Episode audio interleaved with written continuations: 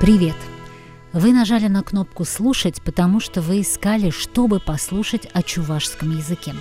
Вы нас нашли, потому что вы задались вопросом, кто вы или кто ваш любимый человек, или сосед, или знаменитость чуваши.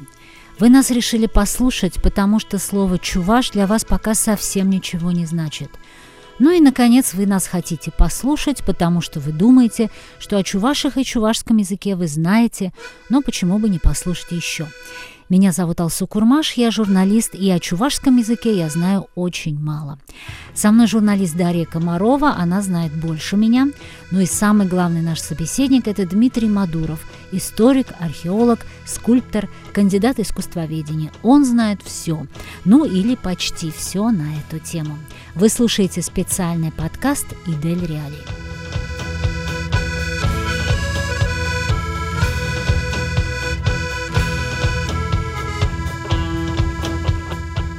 Для того, чтобы этот подкаст было интересно слушать через 10 лет, а может и 15, хочу зафиксировать время. Мы говорим в мае 2022 года. Весь мир, особенно в европейской его части, где мы находимся, занят только одной темой – Украиной. То, что там происходит, Россия называет спецоперацией по денацификации, весь остальной мир это называет войной. 24 февраля российская армия зашла на территорию Украины – События уже сильно влияют на жизнь в России. Это влияние на народы, проживающие в России, будет ощущаться очень долго. С чем же пришли чуваши и чувашский язык к этому периоду истории? Чувашский в школах преподается минимально, дети в городах его не знают. Система сделала свое дело, тем более, что в 2017 году хватило одного слова Владимира Путина, тогда он был президентом, сейчас он пока президент – чтобы буквально за несколько месяцев изменить все национальное образование в России. А именно он сказал, что не родной язык изучать не обязательно, и это начало волну против изучения чувашского в татарского в Татарстане, башкирского в Башкортостане. До этого эти языки были обязательны, они были родными, они были государственными. Затем случилась пандемия ковида, затем Украина, и теперь вообще никому до чувашского языка его развития уже дела нет, казалось бы. Это было такое вступление в стиле «фиксируем время», чтобы не забыть, через что проходят чуваши. Но так было не всегда.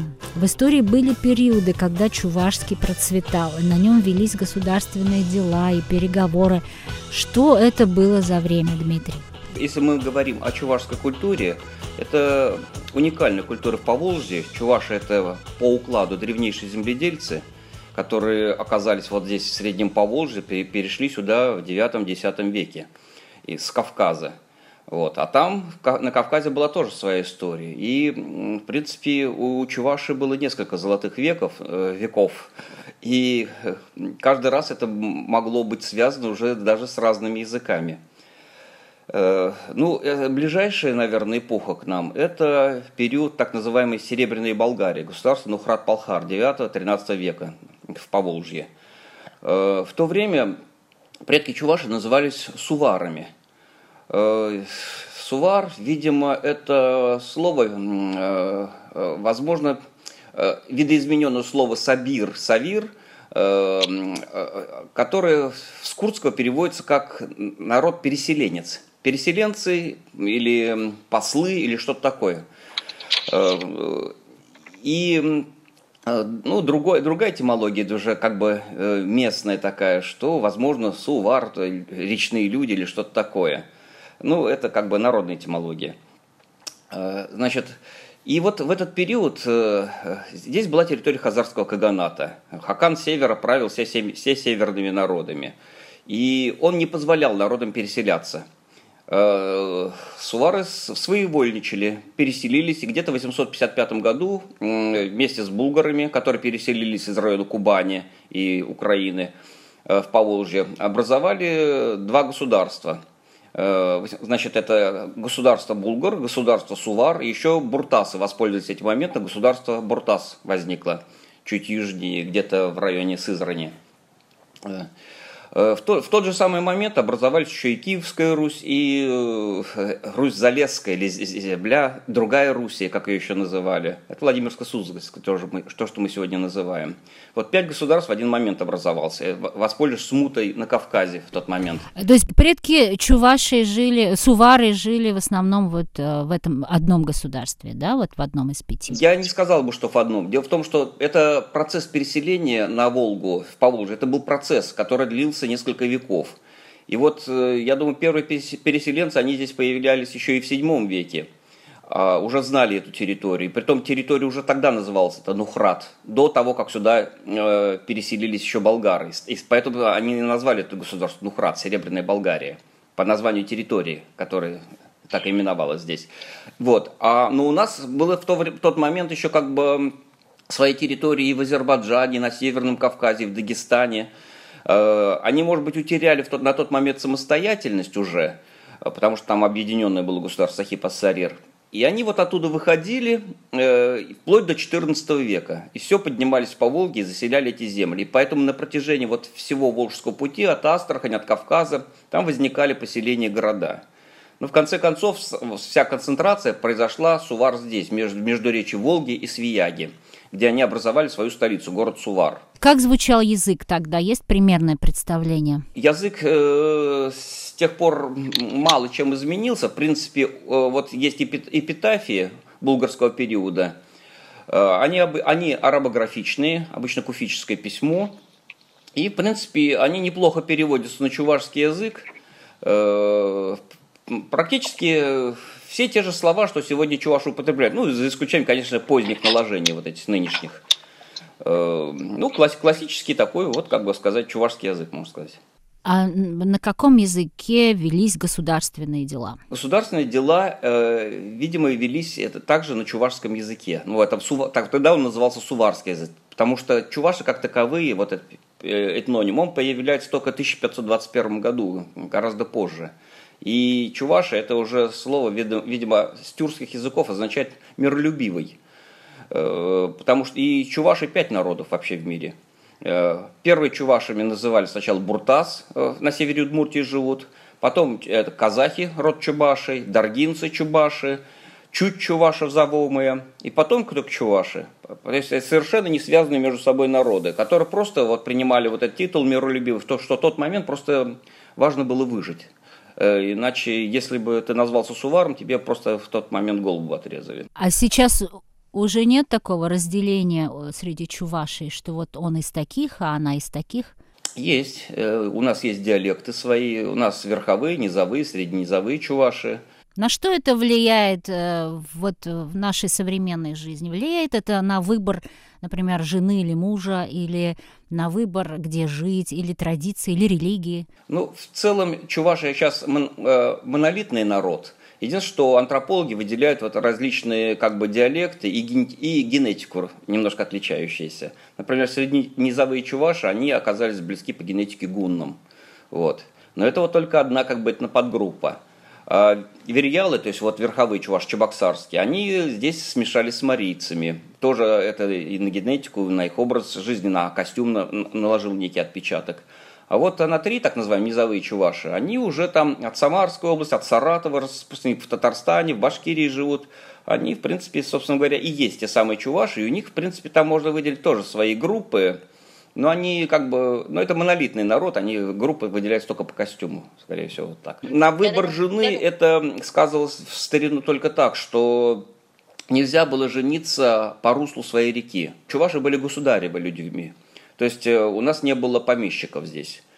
И, в принципе, монастыри не имели права захватывать особо так земли, как они это делали у чувашей. И поэтому чуваши были свободными людьми, и многие русские, э, которые сюда переселялись с помещиками или сами бежали, старались жениться на чувашке и назваться чувашем, чтобы выйти, выбраться из рабства, из холопства. Вот такой момент был исторический. Вот ведь какие времена были. Мы сейчас вернемся к Серебряной Болгарии. Можно я здесь эм, э, вставлю свои воспоминания детства?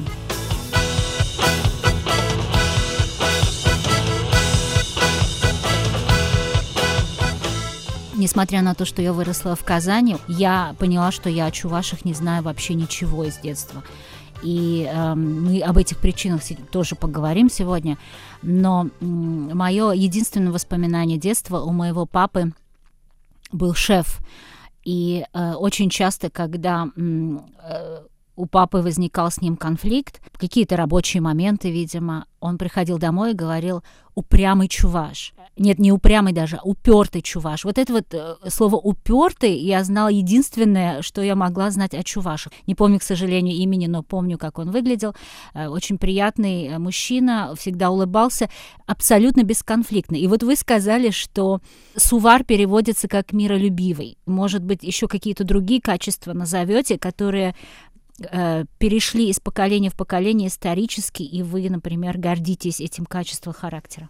Я бы на самом деле э, не назвал чуваши миролюбивыми людьми, потому что э, под этим этнонимом они скрывались от, от преследований, целый народ. Но если взять так, вот я как историк знаю, что, например, во время на Кавказе савиры или сабиры, они считались самыми дорогими наемниками. Вот. Э, то есть и персы, и византийцы их нанимали. Они ценили, эти войны ценились э, дороже всех. И э, двухтысячную армию Савир боялась 30-тысячная персидская армия, например. Вот такие моменты были. Потом ведь, живя здесь на Волге, ведь сувары и совместно с булгарами, они отразили четыре нашествия монголов. Вот. Какой еще народ может им похвастаться? Европа была завоевана в один присест – а тут четыре нашествия отбитых было. То есть э, ну, просто народ, конечно, да, сломлен, а потом, но сломлены тут были и пугачевские восстания, и разинские. Здесь и Тамерлан был. Э, каждый раз, в принципе, выживали те, кто спрятался. Вот. Поэтому, конечно, это, это влияет на характер народа со временем уходят те люди наиболее боевые. То есть э, уже к советскому времени люди пришли, э, как вы говорите, сломленными, и э, вот эта черта характера, что лучше быть потише, отсидеться, но выжить, и это помогло чувашам развиваться дальше. Это повлияло на такой менталитет чувашский, да. А если вернемся к Серебряной Болгарии, у вас есть представление, какое было образование в те века? Ну, вот мы, мы знаем достаточное количество эпиграфических памятников. Э, то есть э, была арабографичная письменность. Э, писали по-арабски, то есть грамота была. Вот я сейчас изучаю Сувар, нашел чернильницу кашенную 12 века, иранскую, притом иранский кашин, не золотардынский. Это говорит о том, что, ну, это столица, конечно, были писари, было, было все. Единственное, что ввиду всех этих событий, нашествий, ничего не сохранилось. От Серебряной Болгарии осталась, осталась всего лишь одна рукопись э, Нугманы Болгарии, которая, и то она на иранском языке, в Багдаде была э, и найдена.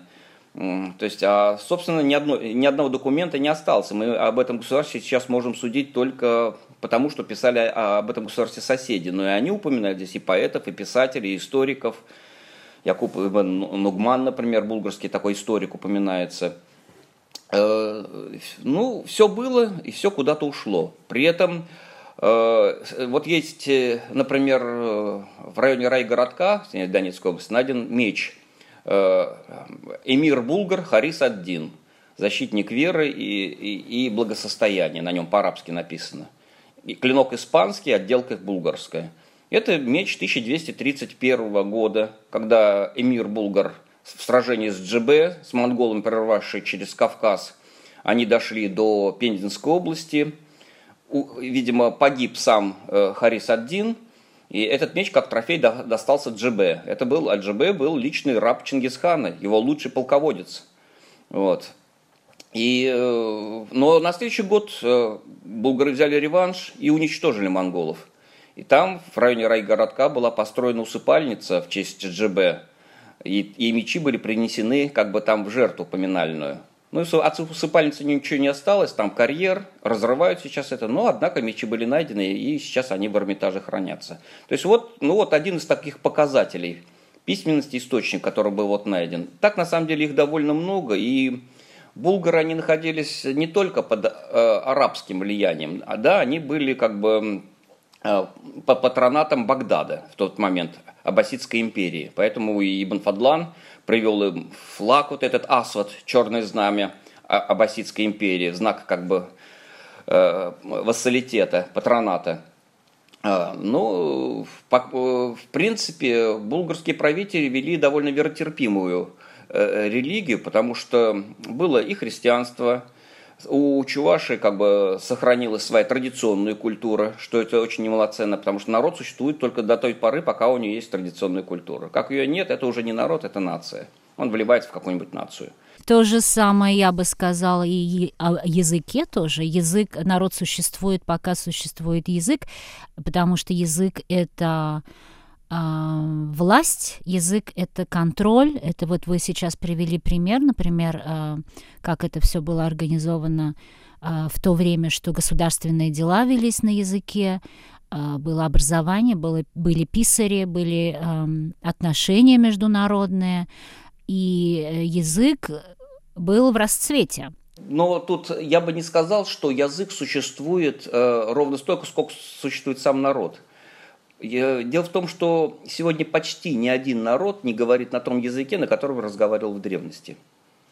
Э, взять даже татар, ведь кипчакский язык сравнительно молодой язык, он образовался где-то в 11-10 веке всего лишь. А до этого, значит, э, они говорили на каком-то тюрке, другой был язык, ну, жгунский, может, еще какой-то. Э, ну, по, по крайней мере, родственный, да. То есть вы думаете, как бы это естественно, что языки вида изменяются, и дальше так и будет, да? Увы, этот процесс, да, он постоянно идет, и сегодня... Вот, это, но это как бы все еще зависит от того, от той системы, в которой мы живем. Например, в Китае они, китайцы, они используют, эм, не используют иностранные слова. У них ракета ходшая, огненная стрела. То есть используют старые слова, которые просто э, дают новые предметы, старые названия из них комбинируют. У нас же нет, мы просто берем какие-то английские там слова или еще что-нибудь и, и их используем, готовые. Поэтому наш язык как бы не развивается в этом плане. И мы рано или поздно становимся более англоязычным, под влиянием более так, как бы высокой цивилизации попадаем. Э, ну, это вот разный культурный подход, разный языковой подход. А кто должен определить э, для народа, для языка, для филологов этот подход? Ну, я думаю, здесь у филологов должны быть свои мозги. У нас, к сожалению, политика такая довольно негативная. Есть, говорят, такая вот пословица, если ты хочешь уничтожить народ, язык точнее народа, делая реформу языка каждые 20 лет, чтобы каждое следующее поколение не знало язык грамоту уже предыдущего. В принципе, вот эта политика, она в Чувашии довольно-таки хорошо заметна. Абсурдный буквально грамматику вводит каждый раз, потом начинают с ней бороться, и противостоять этому невозможно.